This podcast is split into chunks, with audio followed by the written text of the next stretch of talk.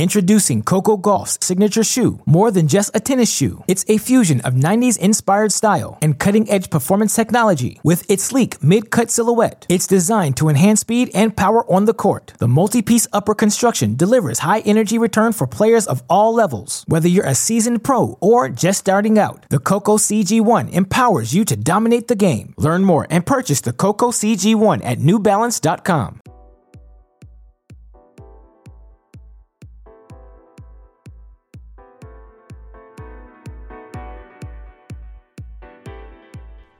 Welcome to... Hey, Great Shot.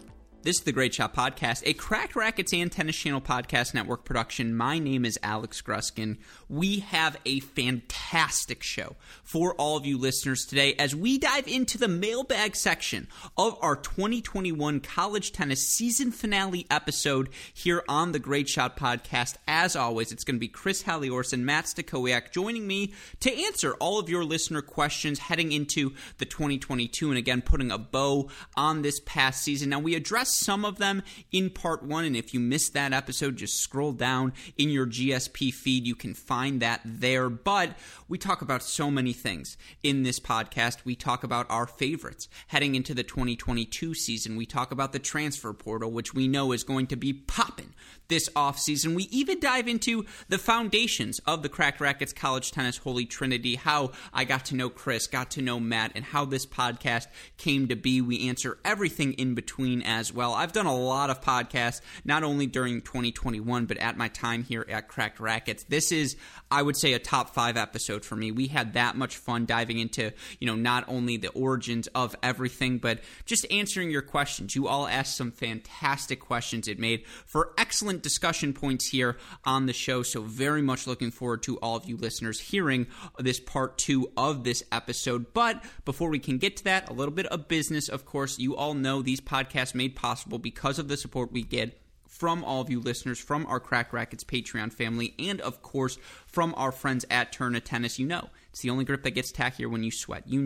Its performance in hot and humid conditions, unmatched. But did you know that color is trademarked? You probably did, as well as the fact that you can see that iconic blue on the rackets of hundreds of touring pros. If you would like to join the Turner Tennis family, you can call or email them to get college pricing or free samples by emailing sales@uniquesports.com or calling 800-554-3707. You mentioned we sent you. What are they going to treat you like? Treat you like family. That is the theme always of these Crack Rackets podcasts. That's the sort of relationship we try to cultivate with our sponsors. Turner Tennis, fitting like a hand in a glove in that description. So again, email sales@uniquesports.com or call 800-554-3707 to join the Turner Tennis family. But with that in mind, let's get to a fantastic mailbag episode. Chris Hallioris, Matt Stachowiak, and myself, Westoff. Roll it. With that in mind, let's get to the mailbag section of this podcast, because I don't want to keep Matty here too far past his bedtime. And, look, I love you, Jay. It was so great to get to meet him. And we're going to do the Jay section at the end, where we're just going to fire through all of his questions, because he's got a lot of them. They're all excellent, and I do want to get there. But again, there are some other interesting ones that I want to address first, and I feel like we can get to those quickly. So let's start with Gary from Columbus, who, at Jack Straw 1972 asks, "Are you hearing anything about Iowa, Minnesota programs? Any chance of reinstatement?" The answer to Minnesota is no. At least not this year. It's not happening in 2021. Their associate head coach assistant, Ivan Lubicic, going to Wisconsin, and, Jeff Young's son Gavin's transferring to Michigan, and Jeff's looking for work, and then you're not going to find a more qualified coach than Jeff out there to anyone listening. So if you have an opening, look for that. But Minnesota's not coming back this year. I heard some things about Iowa, maybe so. I know Ross Lloyd, both looking to stay in the college tennis universe. They're two coaches, but like to quote my girl JoJo, I think it's just too little too late. Like, I hate to say it, and it's not happening in 2022. Now, does that mean it's never happening? Never say never about anything. But I think off the bat, and I'll go to you, Chris, because I see you shaking your head, Maddie, in agreement. Have you heard anything to the contrary? No, I think there's no question that they're both programs, at least for the next year, right, are they're not going to be reinstated. That the efforts to try to save them have not, whatever happened wasn't enough. Like you said, too little, too late. The coaches we've already seen, from Minnesota going one way. I spoke to another coach who I got accused of yellow journalism. I swear to God, if I get accused of it again, I'm going to slap someone. Yeah. That's why I'm afraid of the rumors. But go ahead, Chris. Yeah, no. So I ask coaches that I know have, assistant openings, if you will. Clearly, guys like Ross would want to land a head coaching job somewhere. But I say to high-profile jobs that have assistant openings, I would assume Ross would be a great guy. And all I got back was, outstanding, right? So there's no doubt in my mind that if he doesn't land a head job of some that's open somewhere, for sure he's going to get one of these jobs as an assistant that basically is an associate head coach job right away. And I think that's out there for him. So let's just say it. Yeah. It rhymes with Notre Dame. If Ross ends up at Notre Dame, it should not surprise anyone. You can insinuate from that what you will. But I think that's an open secret at this point. And by the way, if I was thinking about this, if Parsa and I, and you two as well, did like a $5 per episode you had to pay subscription where we just traded in rumors about what's going down on the coaching level, what's going on the transfer portal, I feel like I could start paying you guys. Like, am I wrong here? The coaches would all subscribe. Yeah. Yeah, Maddie's shaking his head in agreement as well. Yeah, no, but again, it's a crime. It's a joke. Like, it was so fun to watch that. Not fun's the wrong word, but I was so hoping the Minnesota doubles teams, Lobach and I'm missing the other name, Troost, were going to give the middle finger and just, keep winning and then, win a national championship. And then, a Minnesota-Iowa final would have just been beautiful. And, for you to cancel your programs after that, that would have just been, again, the middle finger those two athletic programs deserve. And I heard Andy Katz rave on and on and on about how short-sighted it was. If you listen to the tennis one, you're well aware of that. You're well aware of all of our opinions. But I think that answers that question. And, again, Gary from Columbus, who responds to so many different things we do.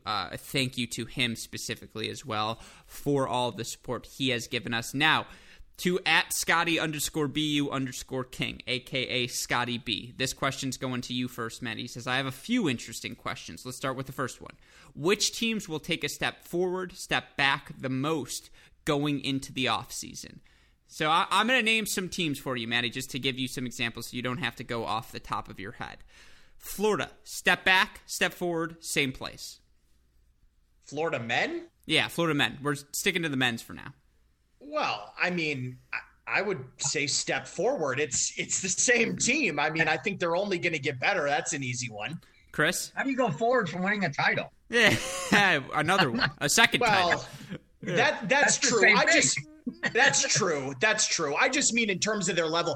And they may not even win the title. I mean, they may not even repeat next year, and that wouldn't necessarily mean that they've taken a major step back. There's going to be other teams that are going to be just as good. But I think in terms of, guys like Ben Shelton continuing to develop and, Blaze Bicknell is still young. Guys like that, I still think they can even take another step in their game. I think that's very possible. 100%. And again, I'm going to just name the interesting cases. Texas, step forward, step back, Maddie. Oh, I think they're taking a step forward. Again, they're such a young team. They made the Final Four this year. They're bringing in Ciamara, maybe somebody else or two coming in there as well. So, yes, I see Texas State taking a step forward. They were fantastic this year. I expect them to be even better next year. Chris? Agreed, yeah. Add Ciamara. I guess the other one that we're all aware of is not either finalized or out yet. But, yeah, they're going to bring a couple guys in potentially in addition to what they've already got. I mean, there's no doubt. And those guys were young and are just going to be better. I mean, I was super impressed with even in a what looked like a bad defeat in individuals of Spaziri against Kovacevic. I mean, so many deuce points in that match that 3-1 or whatever it was nowhere near that lopsided But, you know, Braswell, we've all been super impressed with all year. And what we saw from Waldeeb, that team's going to be tremendous. No, it's silly how good these teams are. Again, I'm going to focus on the interesting cases, and I'm going to try and hit as many of these top 10 teams. Again, this is an hour-long topic, so we'll try and rapid-fire through them. Again, let's just so you guys know, it's condensed with the answers as possible, please.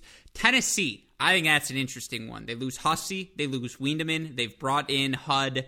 Step back, step forward. What do you think, Maddie?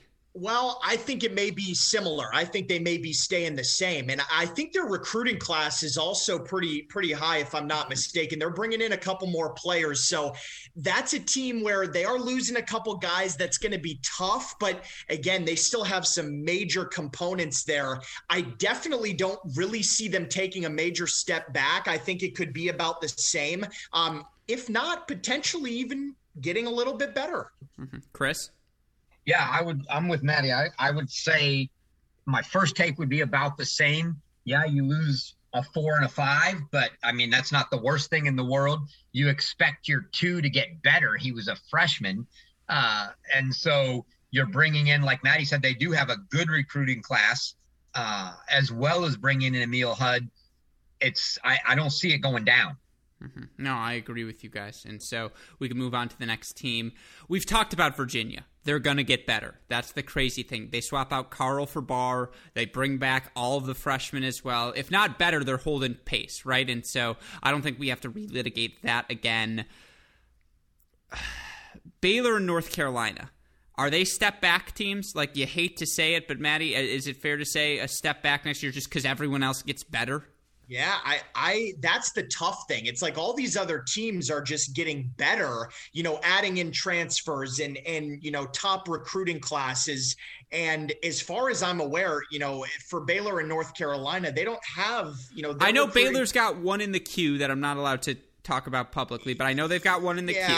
No, I know. We're just talking about people that are surefire things right now. I do think it's going to be a step back for both teams. For Baylor, you can't lose half your lineup, right? Yeah. In singles and doubles, you're talking about some of the best players, you know, that we've seen in college tennis over the past few years. Same for North Carolina.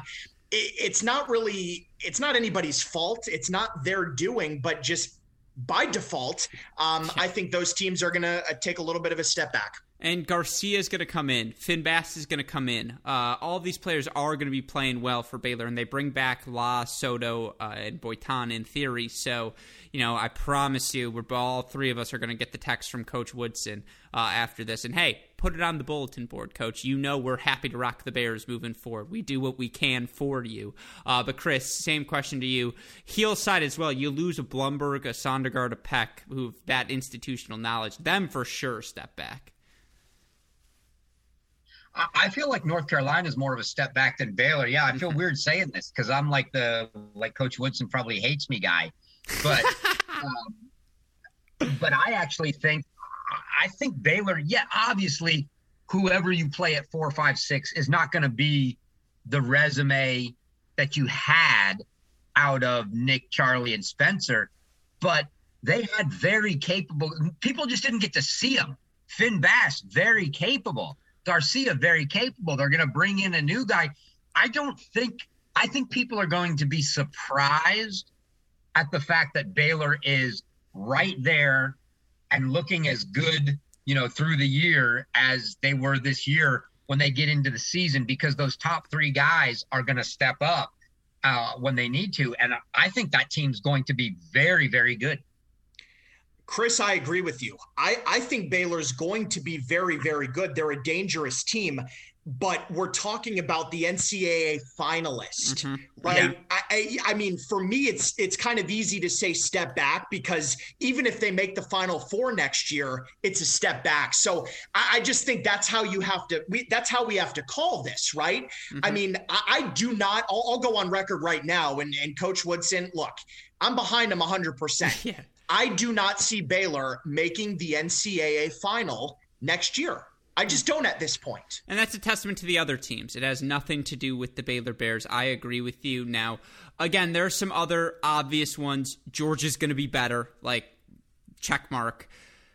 USC, I mean, are we waiting for the recruit? Like, what are we waiting for? No Kuki, no Smith. Now, Dostanic is going to be at the number one singles position. I think he's going to fit like a hand in a glove. And I think Fry, Sands, all of these guys, Vestrate, they're going to be okay, but they're still, it feels a player short. And so I think that's an interesting case for the step down. Now, you know, again, Wake Forest, you hear some things. Who knows what's going to happen with that roster? They still have a bunch of... I don't even know who's on the roster. There's like 37 of them. So, you know, it gets difficult there.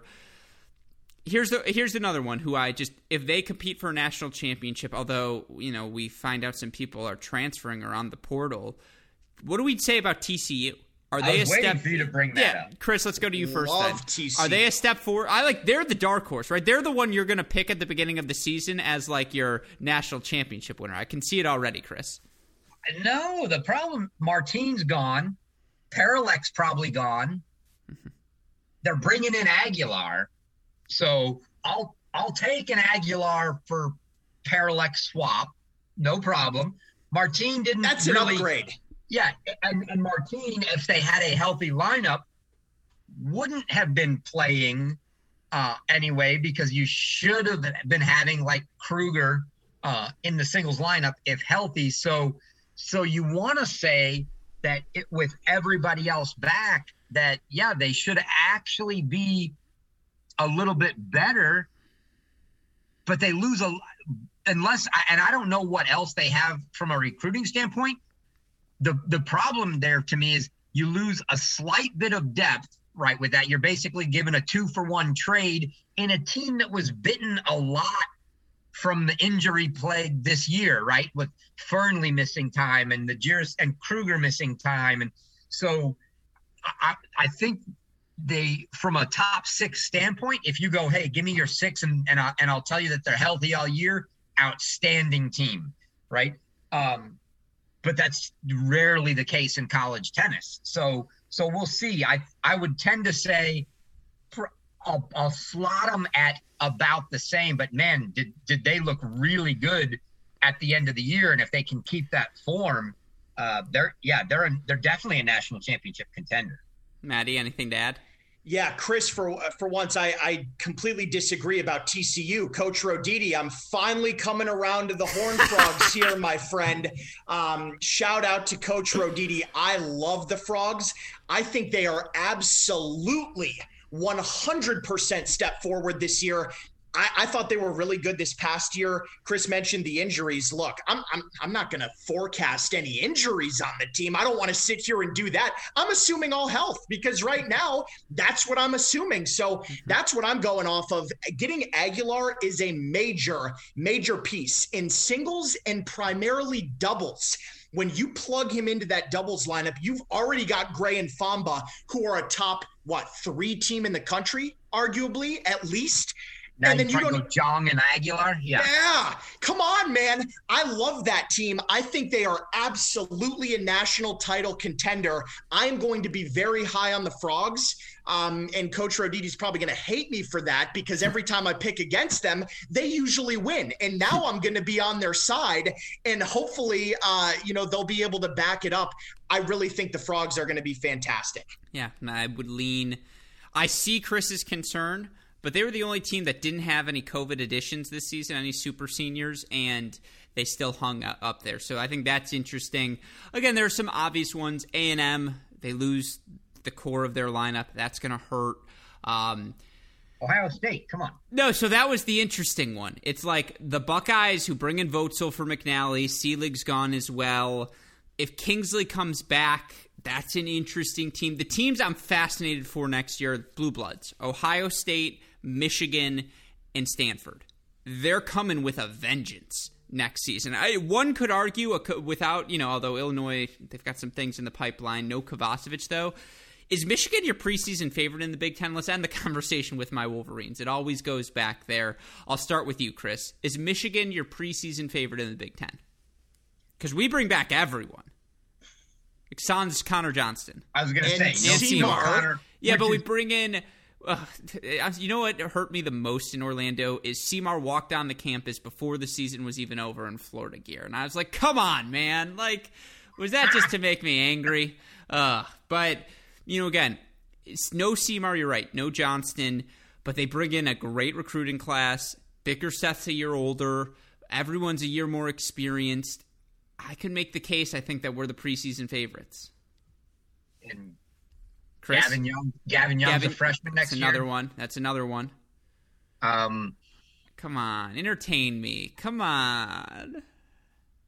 Man, I don't know if I'm willing to go that far. I think they'd be second. Behind Ohio State? Yeah. Yeah, it's hard to knock Ohio State out of that favorite spot. It really, minus McNally, but if you've got Votzel now, who's already been playing one in the Big 12, I'll go, who knows how they fare, but let's just call it you're trading a 1 for a 1. So let's call that an even swap. So basically you're losing C-League, which is a big loss. And now, if they're both there, you probably almost have to play Trotter and Boulay together. So Coach Tucker's having 24 heart attacks next year. Yeah, exactly. Whatever. Just put the paddles on the side of the court. He's gonna. Yeah, and then there's Stanford. Sorry, I didn't mean to cut you off. Go ahead, Chris. But yeah, I would still probably make Ohio State, but I don't. It's a very close battle there. Maddie? Agreed. Okay. I agree. It's very close, and that should make, again, for a fun Big Ten season. Stanford, the next team you're going to talk about, Gruskin, major step forward. They have nowhere to go but up. They didn't even play half the year this year. They're bringing everybody back. They are taking a step forward. Look out for the Stanford Cardinal. Chris and I were on that bandwagon this year. You're a year early. Well, we didn't know they weren't going to play. It might not have been a year early had we known what we know now. We may have changed our tune a little bit. But again, assuming that they play a full season and everything goes according, to plan, Stanford's taken a step forward. I still love them. Chris?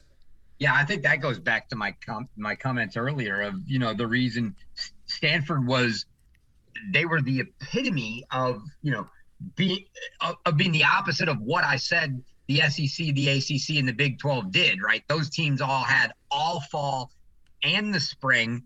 Stanford didn't get the fall. They didn't even get the spring. They didn't start playing until March. And you just can't, start playing in March and expect in college tennis for your guys to step up and be the team that you thought they could be. It's the same guys. I fully expect those same exact guys, had they had 6 months of playing as a team prior to that, we would have been talking about them as a top 5 team. And they would have been a factor in the NCAA tournament. And so that's what I expect to see from them next year. Yeah, I agree. That's, again, the top of college tennis is going to be really good next year. Once again, and the parity that we saw this season going into the NCAA championship when it felt like 5, 6, 13 teams could have won it, certainly is going to feel that way again next season. Now, let's just play a quick game. Where did Michigan finish in the rankings? Don't look, Chris. First to you, Maddie, if you had to guess. Computer rankings, I'm going to say 39. Chris? Man, I literally haven't even seen anything from the rankings, but they were outside the bubble going in. They lost their first match. They couldn't have gotten better. Am I going outside the top 50? I don't think I can go outside of 50. I'll go 48. This is why he's the professor. And again, Price is Right rules. If you guess over, you're out. None of you guessed over. They finished 49. Which is mwah, mwah. That's what I have to say to the rankings this season. Mwah. Goodbye, my friends. I will never miss you again. But I hope that answered your question, Scotty. And again, if we do this for the women, we'll have to just come back together again, do a separate podcast answering all of these questions on the women's version. Do y'all expect all 4th, not the 5th-year senior, come back for Florida? I think we answered that already. The answer is barring a Sam Riffis or Duarte going on this run. And by the way, I could see a Boyton run happening on the pro circuit this summer. That's absolutely could be in the – if he just rips off a couple of good results because the level is there. But, the questions about Florida – Will they all come back? I think we all agree the answer there is yes. And then he asks also how much chaos. Oh, he also asked, do you all expect Peyton Stearns to turn pro? If she does, how much of a step back will Texas have? They would lose top two out of the three. I think we answered that question already. So I apologize, Scotty, that we did it a little bit out of order. But his final question also, and this is a question I'm just very much looking forward to. Also, how much chaos in transfer portal do y'all believe will occur between now and the fall? I'm going to take this one first, gentlemen, if you don't mind. All of it.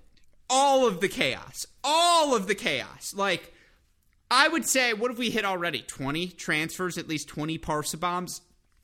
I'm going to say this, over under 49.5. Do we get 49.5 transfers? I know that's a bit, that's too big. 39.5. Do we double the amount of transfers between now and the start of the season? Will we see over 40 players transferring? I don't know what the average number is. That's a project for you this summer, Chris. But I'm expecting... Not even grad transfers, just any transfers. Straight up transfers. I'll go to you here first. It's over. Yeah. Forget it. It's over. So yeah. 49.5 over that too? I'm going over. Oh. And again, the reason for it is because spots are available. People have extra years of eligibility. Swear to God, the new Oklahoma State coach is going to walk on campus and have a full 4.5 scholarships to work with, like legitimately. And that's freaking insane. And it's just, yes. And we all have heard things. There are rumors floating around again. The term yellow journalism has been thrown at me, and apparently I'm sensitive as well. And so I actually am sensitive. That's true. You hit the nerve if you call me sensitive. But yes, right? Like, we could just agree, Maddie, you're shaking your head. Yes is the answer. And it's not going to stop, guys. This is what people have to realize. At Three least more over seasons the next, of it. Yeah, yep. That's right. Exactly. Because it's a ripple effect, and it's not just stopping this season. This is going to continue for the next several seasons. You know, guys are going to try and go get graduate degrees elsewhere. If their school that they're at now can't pay them, right? There's no scholarship available. They can go somewhere that has scholarship money available. It's going to continue to happen. It's not going anywhere. The transfer portal is going to be heating up for the next several years, 100%. I agree with you. And again, the ripple effects are going to be felt. That was the big question mark, is granting that extra year of eligibility. It's not what it does for this season. It's what it does down the road. And guess what? That's just more fodder, more content for this podcast. So we're all in on that. But I hope we addressed all of your questions, Scott E.B. And again, a huge thank you to him as well. You're always, if it's a Cracked Rackets College Tennis tweet, you're going to get a like and a retweet from Scott E.B., which we always appreciate. So thank you, my friend, for your continued support. Hopefully, we answered all of your questions. Now, again, the Jay portion of the show is coming, I promise. We've got two more questions to get to before we get to your stuff, Jay. I want to start with @KDBugTex, a.k.a. Diane Terry, and how we get from Diane Terry to @KDBugTex. You're going to have to DM me the story behind that, because that is just... You know, I convinced Jamie to change his Twitter name to Slice Baby, because I just kept going, Slice Baby. Dun, dun, dun, dun, dun, dun. And he was like, I like it. And I was like, thank you. Anyways, that's the fun we have here behind the scenes. Like I said, I'm not actually cool. But @KDBugTex, Diane Terry asks, and this is a good one for you, Professor. Will the final May rankings, and they've come out, be tweaked? And the answer is no, by the ITA, so Illinois and OSU, and I'm a little offended you didn't include Michigan in that group, but I'll let it slide. Will the final May rankings be tweaked by ITA, so Illinois and OSU host kickoff site? When is the kickoff draft in June?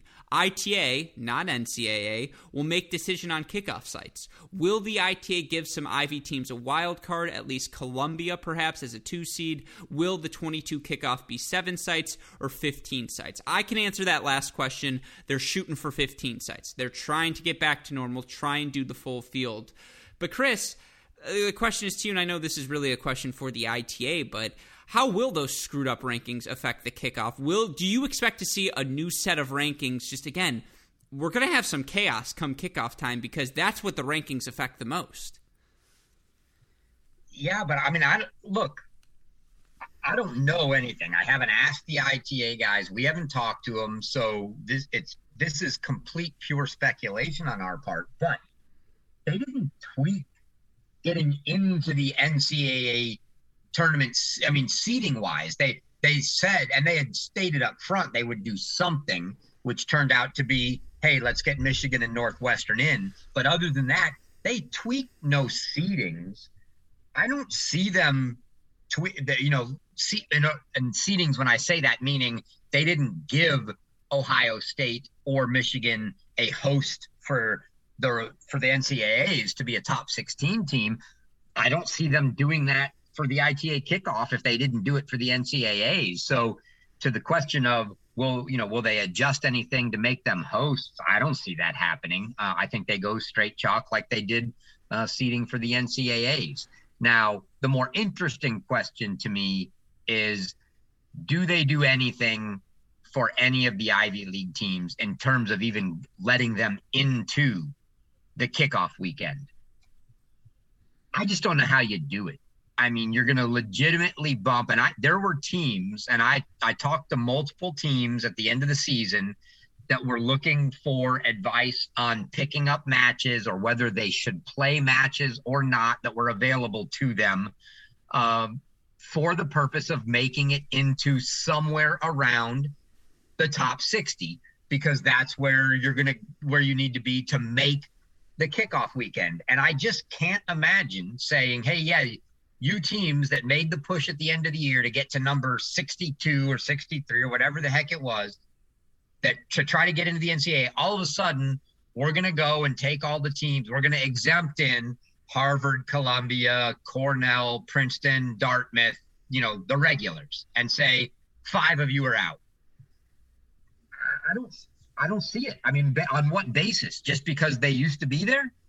They didn't play at all last year. Okay, Penn might have picked up a couple matches at the end of the season, but yeah, they didn't. The Ivy League didn't play. I'm not sure how you put them in the kickoff weekend. I think you just tell them, yeah, you play your matches during the season. No. Maddie, anything to add to that? Well, yeah, just a couple things. Remember, Chris, the NCAA seedings, that comes from the NCAA committee themselves, not the ITA. So it could be. I mean, the ITA, maybe they could make some exemptions, but I do agree with you that I don't think they will. I mean, typically they tend to take the easy way out on things. So I would expect them to kind of just continue that and kind of roll it like they normally would. And they're not going to make any special exemptions. I don't even know about the Ivy League. I mean, that's a tough situation to be in because, those schools like Columbia and Harvard and Cornell, I mean, I don't know. Like you said, how do you boot somebody out, right? Like, it's just we can't argue that Columbia's better than whoever number. I mean, there's no argument. Columbia is better than whoever the number 60 team is in the rankings. Yes. But does that mean the number 60 team doesn't deserve it? No. When the Ivy League made the decision not to play, they knew that not only were they doing it for that year, they were affecting the next year's kickoff, and I think that's just. That just comes with the territory. Yeah, and I would tend to agree with you on pretty much everything you said there. And I do think the 15 sites, I think we're going to have a full draw. At this point, I expect to go back to the 15 sites with 16 teams represented at the national indoors. That would be my guess. That's what I'm hoping for. Mm-hmm. Yep. Yeah, that's the key numbers. I do think they're going to get to the 16, but it's going to be a funky field. I agree with everything you guys have said. It's going to be really, really tough, especially... Aren't you glad we're going to get to have the manual adjustments discussion one more time? Like, I feel like we didn't get to have it enough this season, and it's just... I'm not going to say the finger Maddie just stuck at me, guys, but no, it was just a thumbs down. It was a deserved middle finger, but it was just a thumbs down. And by the way, the highlight for me of Orlando... The Stachowiak, there is such a clear divide in the Stachowiak family, Chris, where it's like Matt and Mr. S just peas of the same pod. Like, you're just like, oh, that's where Matt comes from. Like, I just get it. And, again, the rest of the Stachowiak, I'd say Mama Stachowiak's probably the neutral party. We talked about this before, Maddie, when we were on. So I don't need a full Stachowiak breakdown. That wasn't one of the questions we've gotten. But, no, again, that was an interesting one. One more quickly I want to address comes from Mike C. I won't say which Mike C that is, but it is that Mike C. For those of you who know, who asks, why wasn't Leahy in the top 10 of the singles rankings? we've had the rankings discussion. Why wasn't anyone in? Again, it's a playing thing. She was injured early in the season. Computer didn't love that fact, and it just never adjusted appropriately. The follow-up to that was, in what she's doing next. Is she going pro, or is she becoming a doctor? I know she is going to give the pro circuit a run. So just to answer that question quickly. Now, talk about fuel to the fire. No one was more disappointed in her performance. I'm not saying there weren't people equal, but no one was more disappointed in her performance than Ashley Leahy at the individual event, who was, I think splitting or didn't finish her match against Kari Miller, round of 16, and I believe lost to Abby Forbes in the quarterfinals and lost to Davatilla in the semifinals, was up a set, and then, lost her final match as well to Peyton Stearns at 1. She had a lot of injuries this year, but we all know she's been one of, if not the best player in college tennis for maybe the past 4 seasons. And so certainly we've seen all the other Pepperdine Waves have success. I don't think there's any reason why Ashley Leahy, if she's committed to the grind, she can't have success on the pro tour. But to answer your question, Mike, she is going to be having a run here. She is going to be trying to play on the pro circuit a little bit. And of course, I think all of us very much going to look forward to seeing her out there because, we're a college tennis family here. We support all of our fellow college tennis fans, and certainly she has meant so much to so many of us college tennis fans, so we are wishing her nothing but the best. But now it's time for the J section of the podcast, and are we going to answer all of them? Probably not, Jay, but we're going to try and get to as many of them as we can here. I'm putting a hard hour-and-a-half limit, so only 10 minutes to go, guys, I promise, because I don't want to keep you. Rapid fire. Yeah, we're rapid-firing here. All right, I'm going to save that one for last. Okay, who playing in the 2021 season will have the highest year-end ATP ranking in 2026? I'll go to you first, Maddie. That's a great question, by the way, Jay. And as always, we love you for your support. Ooh, I'm trying to think here. I'll give you some cases. Kuki, Blumberg, Kovacevic, Kingsley, Riffis. I would say those are the 5 in the lead. And Glarno, and Lexi. God, that's so... That is a great tough question. That is a great question. Should we just do a separate J-pod? Like, honest to God, they're all great. No, let's put a bow on this season. It's that feeling. I'm Chris, trying to buy you time here. Go ahead, Chris. Introducing Coco Golf's signature shoe, more than just a tennis shoe. It's a fusion of 90s-inspired style and cutting-edge performance technology. With its sleek mid-cut silhouette, it's designed to enhance speed and power on the court. The multi-piece upper construction delivers high-energy return for players of all levels. Whether you're a seasoned pro or just starting out, the Coco CG1 empowers you to dominate the game. Learn more and purchase the Coco CG1 at newbalance.com. Well, so my first 3 thoughts were... Blum, Kovacevic, and Gallardo. And I think potentially we're leaving out Draxel. Oh, Liam's a good one, too. I was thinking Draxel. But, Rodriguez is like, I just made the final. What do I have to do to impress you guys? I still say if you could have a 100% completely healthy Will, I want to say... Will, but I've just never, we haven't seen for a long time a 100% completely healthy Will, right? So,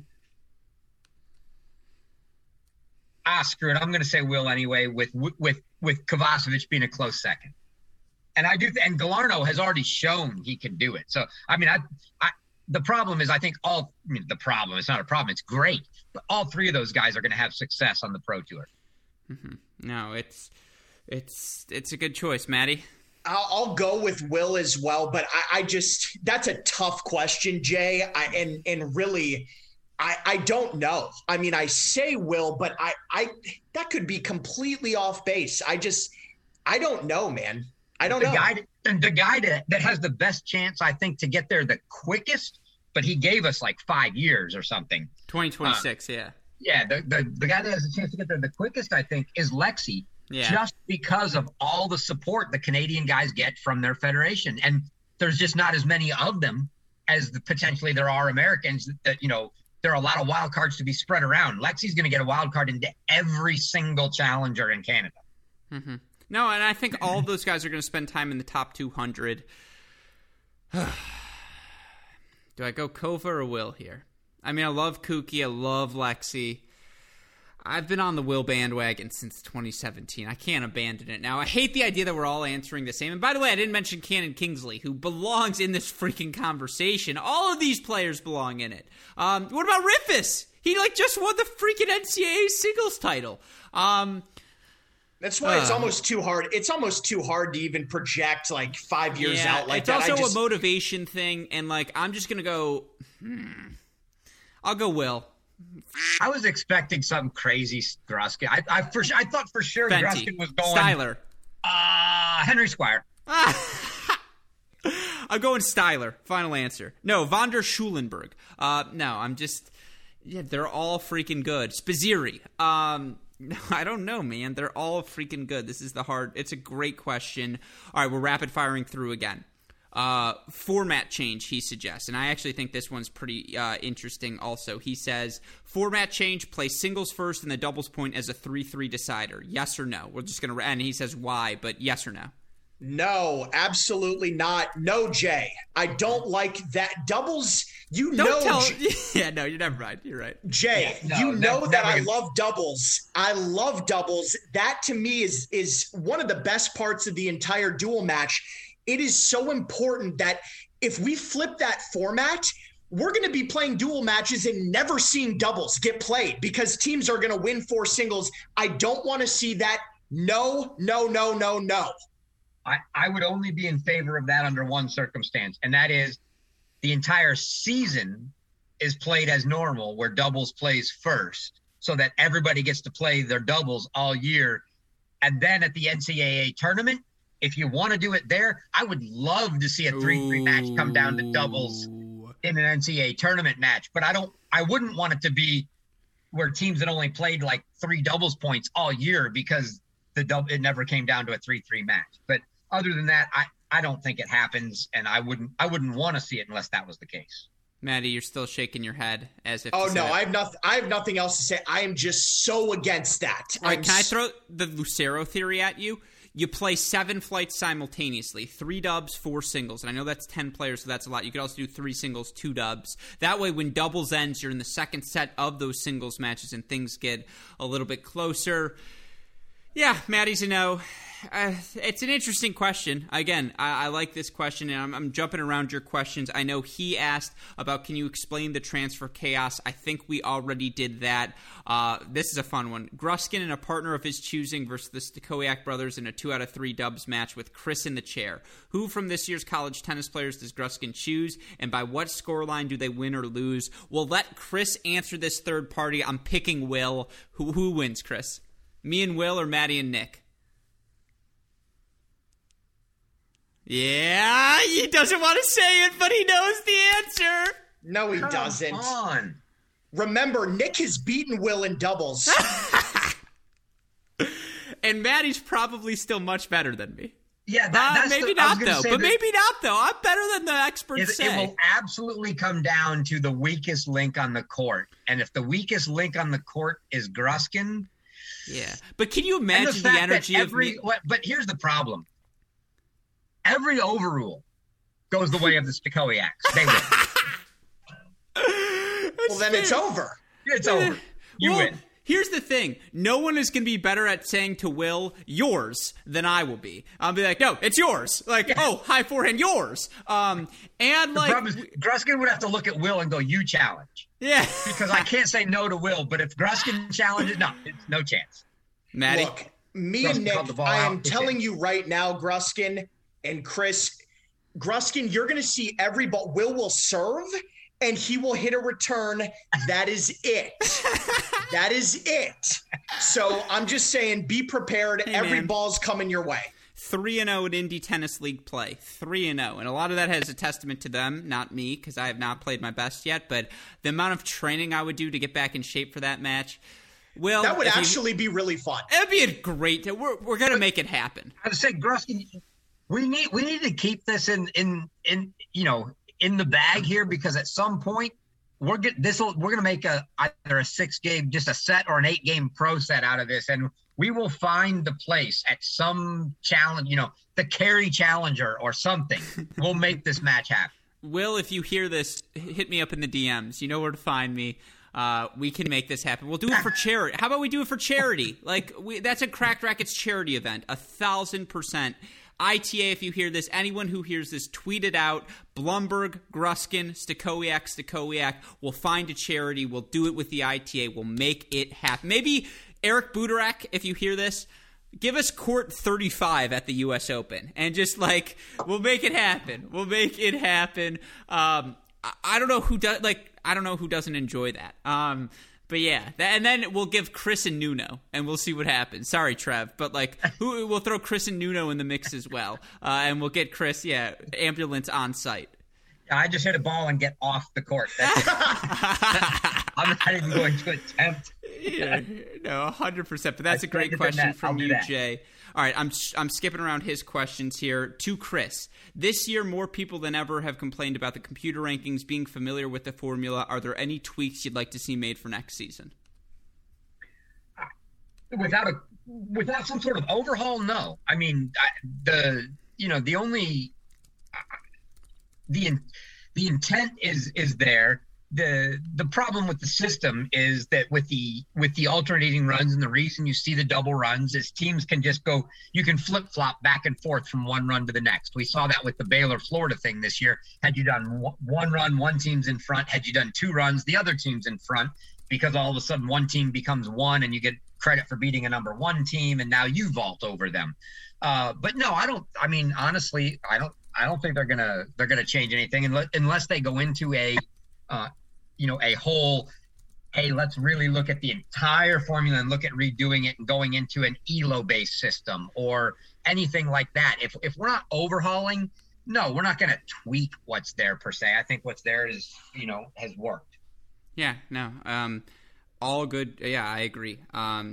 Yes. And again, Maddie, with all due respect, I think that was a question for Chris, so we can leave that one to him. We're rapid firing here down the home stretch. I do have a couple more of his I know I'm going to end with, but now to get to questions 13 through 24. Shout out to him, by the way. We love you, Jay. You know that.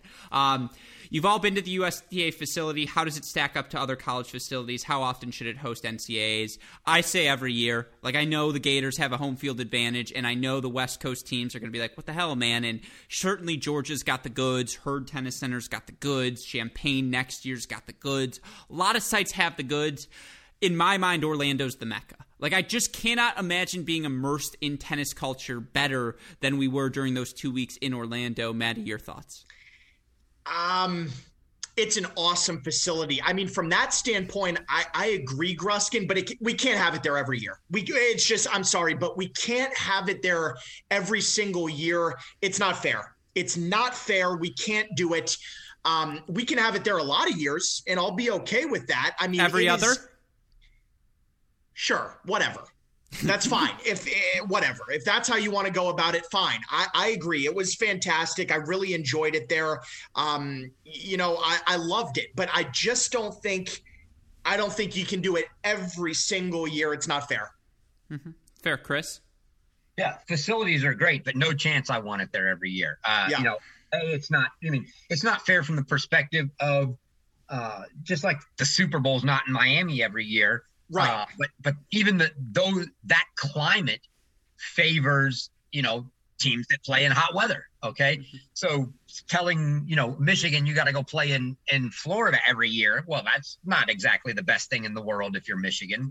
When do they get to play in, 95 degrees and 100% humidity? Not that often. So that, I also think there's something to be said for the running and administration of the entire event is a little bit different when you have a, college campus personnel running it versus, say, the USTA running it. I think we need to see, people that are involved in college tennis are a little more college tennis. So I like seeing the college campus atmosphere. Let's go to Georgia. Let's go to Oklahoma State. Let's go to, Illinois. I like that. I don't mind, a 4 or 5 year rotation. We go back through USTA. That's fine. To that center. It's a great facility, but yeah, I'd still, by and large, like to see it being run on college campuses. Yes, to everything you just said, Chris. Yes, Fair. You guys have convinced me. I agree. I think that's completely fair. All right. We're rapid firing again through them all. Preseason CR top 10 of the Final Four. Florida was 9, Baylor was 2, Tennessee was not ranked, Texas was not ranked. Who are the two teams finishing outside this year's top 10 most likely to make the 2022 Final Four? I think we answered that question already. I think we all agree. Ohio State's in the mix, and then the big one is Stanford, right? Stanford's very much outside that ranking. I think we answered that question already, so again, we're gonna go past that. Gruskin was sleuthing around the grounds for info all tournament. Wasn't just on the grounds, but that's a fair description. What's the most illuminating, surprising thing he found out that he's willing to share? Spill some tea. I'll say two things. A, no one can drink like a college tennis coach. Shout out to all of them. B, true or false, I'll go this to you guys. Did I get Ramsey a 2-year extension? We'll start with you, Maddie. Yes or no? You can say no comment if you'd like. Did you get him one? Like, come on. Oh, I, no. Chris? No. No chance. Ah, we'll agree to disagree. No, I'm just kidding. Yeah. There's a lot of juice. I'm sorry. Respectfully, I gotta keep the juice. Like, I love you, Jay, but I'm keeping it to myself. You got anything for us, Chris? I'll give this juice on Gruskin's behalf because it only exposes half, which is no good. Okay. He got the best smirk followed by "What's up, Gruskin?" from Alistair Gray during the tournament. That's what I was going to say as well. I was going to lay that out. I won't give the whole story, but you can imagine what was going on to cause Alistair Gray to smile at Gruskin and say, "What's up, Gruskin?" Can we just agree? Confirmed, by the way. The real MVP of the NCAA event was Alistair Gray, and we're leaving that there. But he was your most outstanding player, trust me. That's the tea for you. All right, and that's what happens when Gruskin sleuths around. They're lucky I wasn't at the hotel from the start. Otherwise, it would have been atrocious for all of them. But no, that's perfect. All right. In a year where parity was the buzzword, Florida most dominant. We already addressed that. Looking ahead to next season, can you tease what sort of content coverage you have planned? And will you tease? And will Matt stay as involved in college tennis despite Nick's departure? I will answer the first half of that question.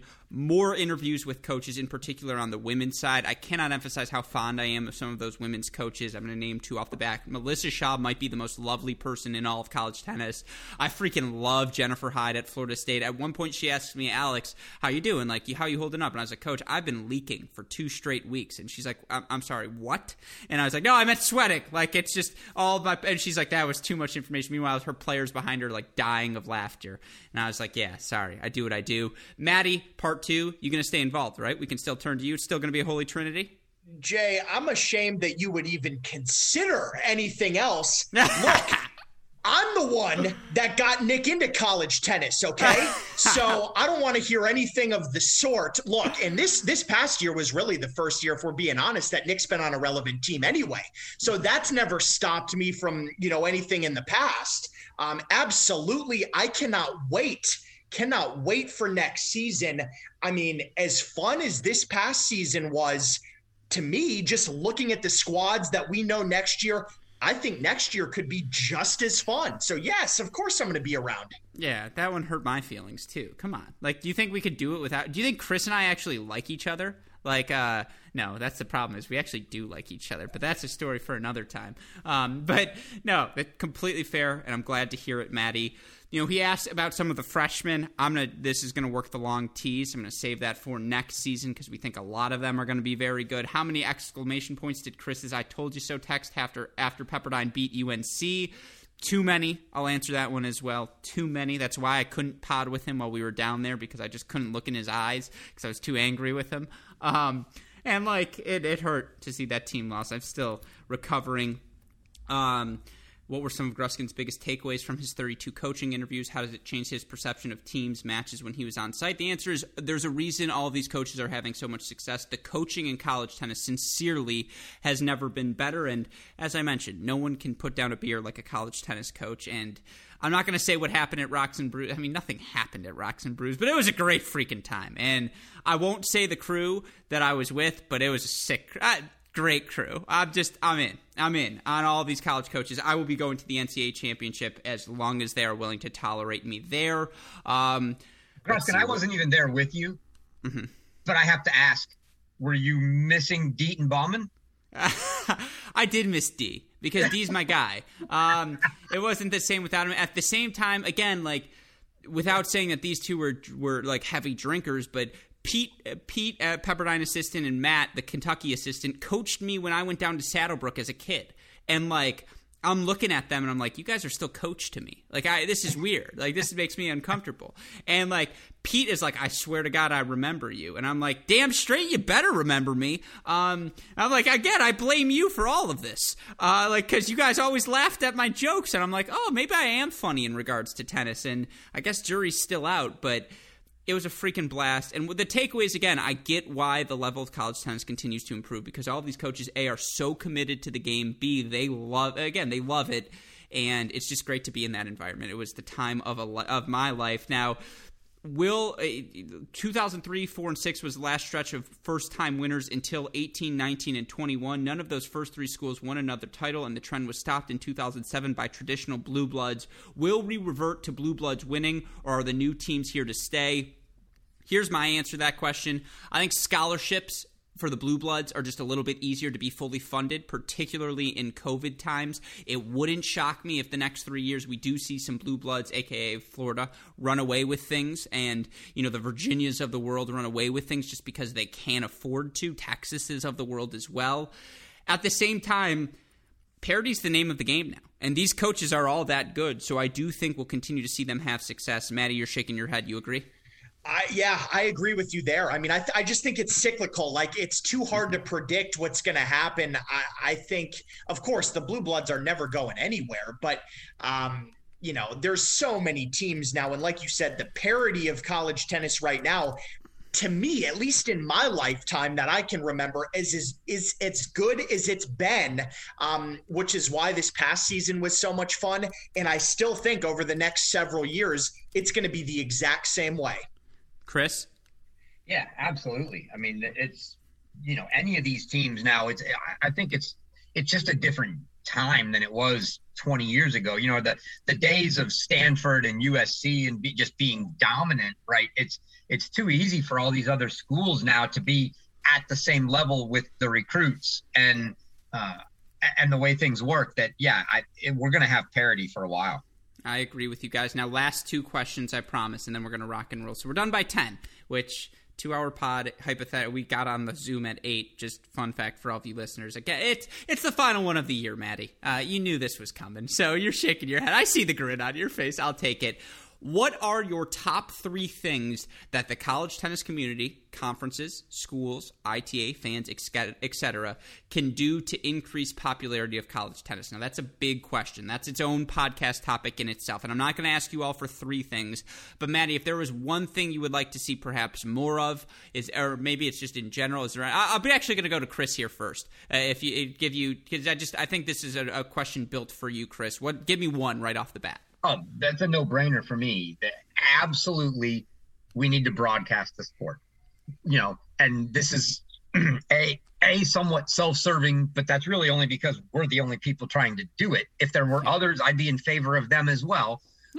We try to broadcast, and just the fact that, you know, people like ESPN hold broadcasting rights for the SEC network or the ACC network. And even though they're not broadcasting, they won't let us throw it on, say, the red zone coverage. That's not helping the sport in the least. The more we get the broadcasts out there, when we're not hurting anybody, and, you know, if it's not being broadcast already, the more exposure we get for the game, the more crowd we get into it, and it lets people see what the sport is all about.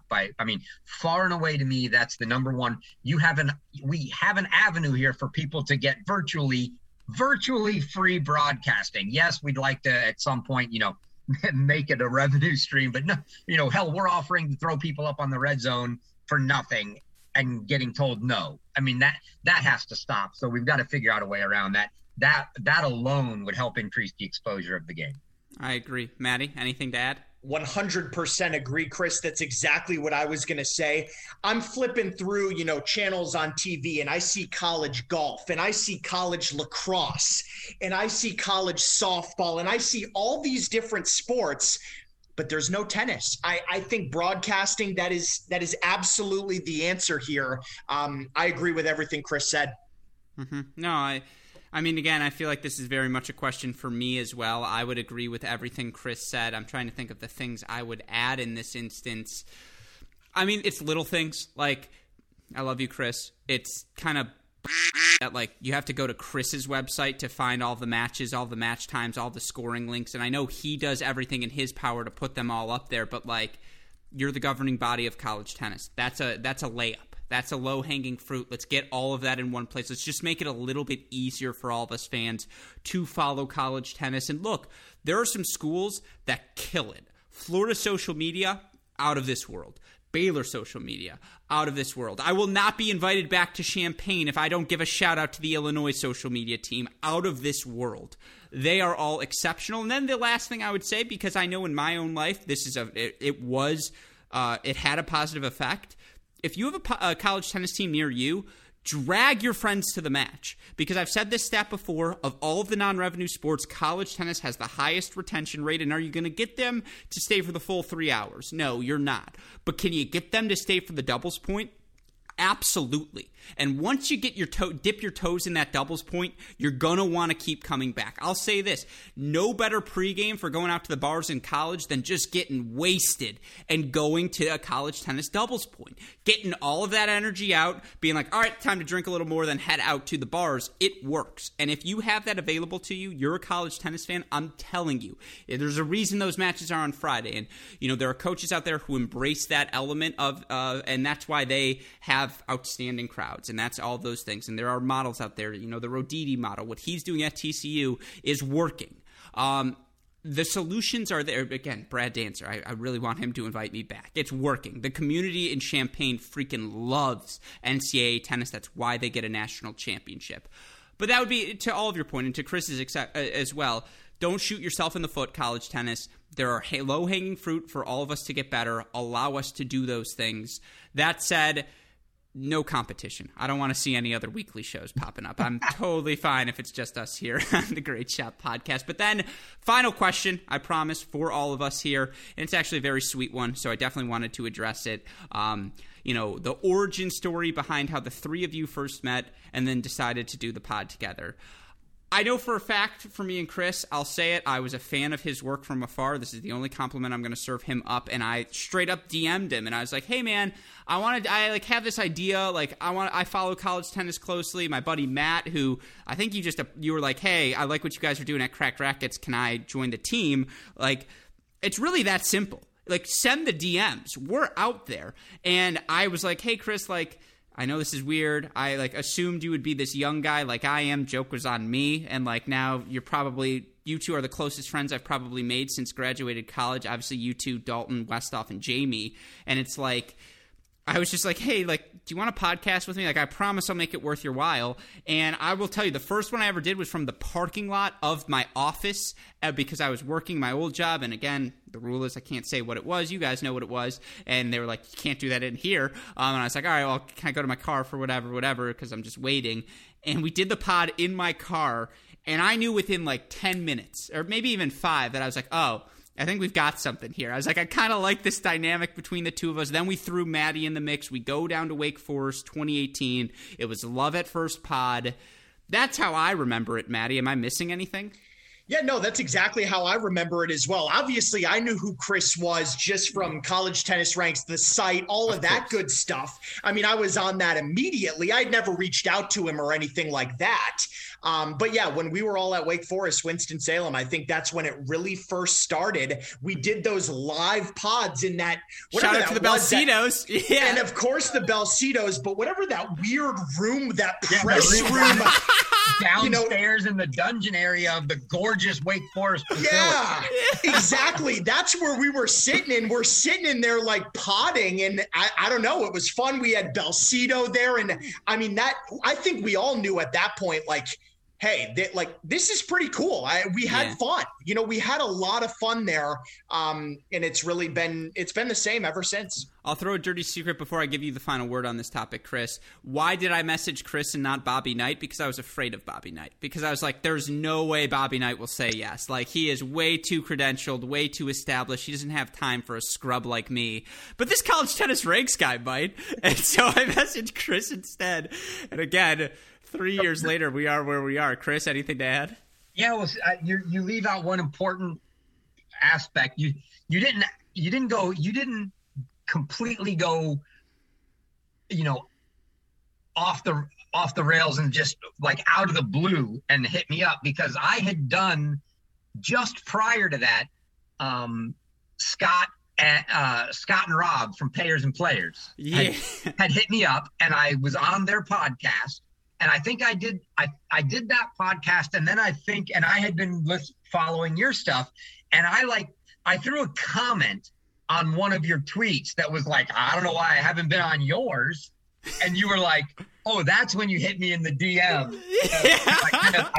I baited you with it, and yeah, and that was the end. Gruskin was probably in that DM in about less than 2.5 seconds. Oh, you're so right. You know what's funny is I was probably intimidated by you as well. I was like, no, this guy's like, his site is so good. He's got this like math and formulas, and he knows how to work Excel, and like, he's not going to want to talk to me who just like kind of watches it and offers subjective opinions. But you're absolutely right, and you definitely went on their pod, and nothing gets me excited that getting jealous and seeing someone else do something that I think I could do. And I was like, let me talk to this Chris guy. Let me see if I could get him in the mix. And then again, I mean, I remember the first pod Maddie and I did, and within like 10 seconds, I was like, yep, this guy's at the, I like, not to be arrogant, but I was like, oh, this guy plays at my speed. Like this, I think I regurgitate facts, and I think I've got this wit. Like, again, Maddie, you guys are my family. You guys both know this, not to get sappy here, but I cannot be me without the support I get from both of you, without your tolerance for all of my and there is a lot of it. Let's be clear. I have shown up on time for a podcast once this season, and it was today. Like, today was the one day that I've showed up on time. And again, you guys don't get mad. Oh, maybe you do get mad at me. Maybe there's a side group chat, but I mean, 8 p.m. pod, I got the invite at 7:59. I was like, wow, it's a minute early. Yeah.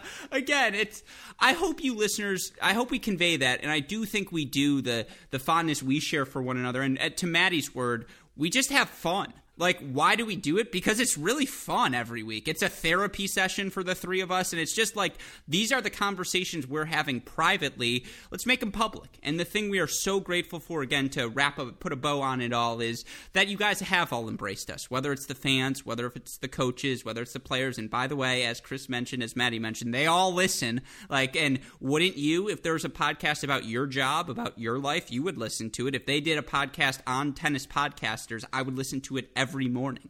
And, you know, again, we are so honored to be able to provide that for College Tennis Nation. Again, for all of you to embrace us, it means the world to us. I say this every time. A shout out to super producer Daniel Westhoff, who sincerely, week in, week out, a fuck of an editing job to do, and he gets the job done every single time. No hesitation, no questions asked. And look, what is this, 5 consecutive months of podcasting? We hit June. We podcasted, 7 months, because you start with the preseason action back in November as well with our preseason countdown. 7 months. Every week I turn to you guys and I say, hey, you got time for me this week? And I think every single week, sans maybe one, both of you guys have said yes. So you guys know my fondness for you both. We can wrap things here. Final words to Maddie, then Chris. Any final thoughts? Yeah, no, Gruskin, agree with everything you said there. Always have a blast doing this. And again, we're closing the chapter on this past season, but hey, man, I mean, the tennis doesn't stop. Everybody that wants to go watch tennis, the French Open's on right now. So there's more tennis out there. It never stops. And we'll be back at it again, this fall. I mean, that's going to come up quick. We're going to have the kickoff draft. I'm assuming that's this summer, coming up at some point. So hopefully that's coming up soon, and we'll be back on again. 100%. Chris? Yeah, I was remiss in leaving one fact out. I know she's probably not going to listen, but I have to give a special shout out at the final match were standing up. That place was standing room only. There was not a seat to be. I mean, we showed up with like what ended up being probably an hour and a half or 2 hours left in that women's final just because of how long it went. But it was packed. The Florida fans had every seat in the place during the women's match. So there was nowhere to get. Nick and Trevor and I were standing up there. We were just resigned to stand up on the balcony and watch standing all night. And I look over and I hear Chris, and I look down. Chelsea Stump is looking at me and she goes, I have two seats. And I go, there's me, Nick, and Trevor. Who's left out here? And then I give her this, there's three of us. And she goes, I've got three seats. I was like, oh man. And we get down there and she gets me a front row seat, like four seats past Maddie. Shout out to Chelsea for getting me a seat for that match. But yeah, I mean, that was such a great time down there. Can't wait to do it all again next year and see both of you guys. And like Maddie said, we'll obviously have to do a kickoff recap, so it won't be that far away. No, we are excited for all of that. I'll throw in a couple more shout outs. Tim Russell, Corey, Cody's, Caroline, everyone at the ITA. They put up with our garbage all a season long. They know everything we say comes from a love of the sport, so shout out to them. Again, shout out to Mrs. Hallioris. Shout out to the Stachowiak family, Mrs. Hallioris, for loaning us Chris just for as often as we do. Again, it's every week, and there's a lot of phone calls behind the scenes as well, and he's always there to answer them. And so shout out to her, because I can only imagine, I'm married to the game, but Chris is actually married to someone. And so it gets a little bit trickier there. Shout out to all of the booze Chris has consumed. It's always fun to see, whether it's a beer, whether it's a shot of or a glass of whiskey. What are we rocking with today? You can't even see it because of the background. It's seltzer water, men. Oh man! Wait, here, I'll finish on this bet on this from my trip to see the family. I will absolutely 100% lose this bet. But Trevor's younger brother, my nephew, we're sitting at the house. He's 2 inches taller than me, and I swear I think he's bigger than I am. We're sitting there and we're both going, we need to get in shape. And he's like, I'm like, what do you weigh, Noah? And he tells me what he weighs, and I'm like, he's like 2 inches taller than me. He says he weighs like 170, and I'm like, I'm 180. And he goes, I go, there's no chance. He hops on the scale. I said, oh, that's ridiculous. We have a bet. Mid-July, I weigh less than you. So I'm back like exercising like a fiend and drinking seltzer water, Gruskin. Yeah, Maddie, you're shaking your head. You don't like that. I made a similar bet with my dad last year. Let's just say I took that $100. Let me just say, if I'm in the mix, I bet I weigh less than both of you at the end. I'm like 160. I told you guys, it's not a good number for someone who's my height. And that was the other thing. Shout out to all of you. This is a personal thing because my ego is not big enough right now, who always say, oh, you're taller than I expected. And I'm like, what do you expect? Like that I'm like I'm 5'6". Like, I don't get it. Like, no, I'm a bit. Yes. Yeah. 6'2", baby. And you should see me when I'm standing straight as well, and my posture's not slumped over. But that's my off-season project. And again, a shout out to all of you for your continued support. Shout out to our friends at Turner Tennis, 800-554-3707, or sales@uniquesports.com. But with that in mind, shout out to all of the questions submitted. Excellent questions, fueled this discussion. This was a phenomenal time for all of us. But with that in mind, before we hit the 2 hour mark, for my fantastic co-hosts, Matt Stachowiak, Chris Hallioris, our super producers, Fliegner and Westhoff, our friends at Turner Tennis, and all of us here at both Cracked Rackets and the Tennis Channel Podcast Network. I'm your host, Alex Gruskin. Gentlemen, for the last time in this 2021 college tennis season, what do we tell our listeners? Hey, great shot.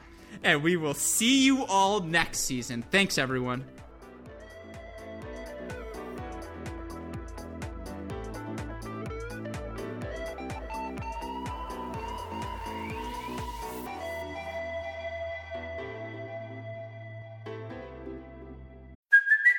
Hey, it's Kaylee Cuoco for Priceline. Ready to go to your happy place for a happy price? Well, why didn't you say so? Just download the Priceline app right now and save up to 60% on hotels. So whether it's Cousin Kevin's Kazoo Concert in Kansas City, go Kevin, or Becky's Bachelorette Bash in Bermuda, you never have to miss a trip ever again. So download the Priceline app today. Your savings are waiting. Go to your happy place for a happy price. Go to your happy price, Priceline.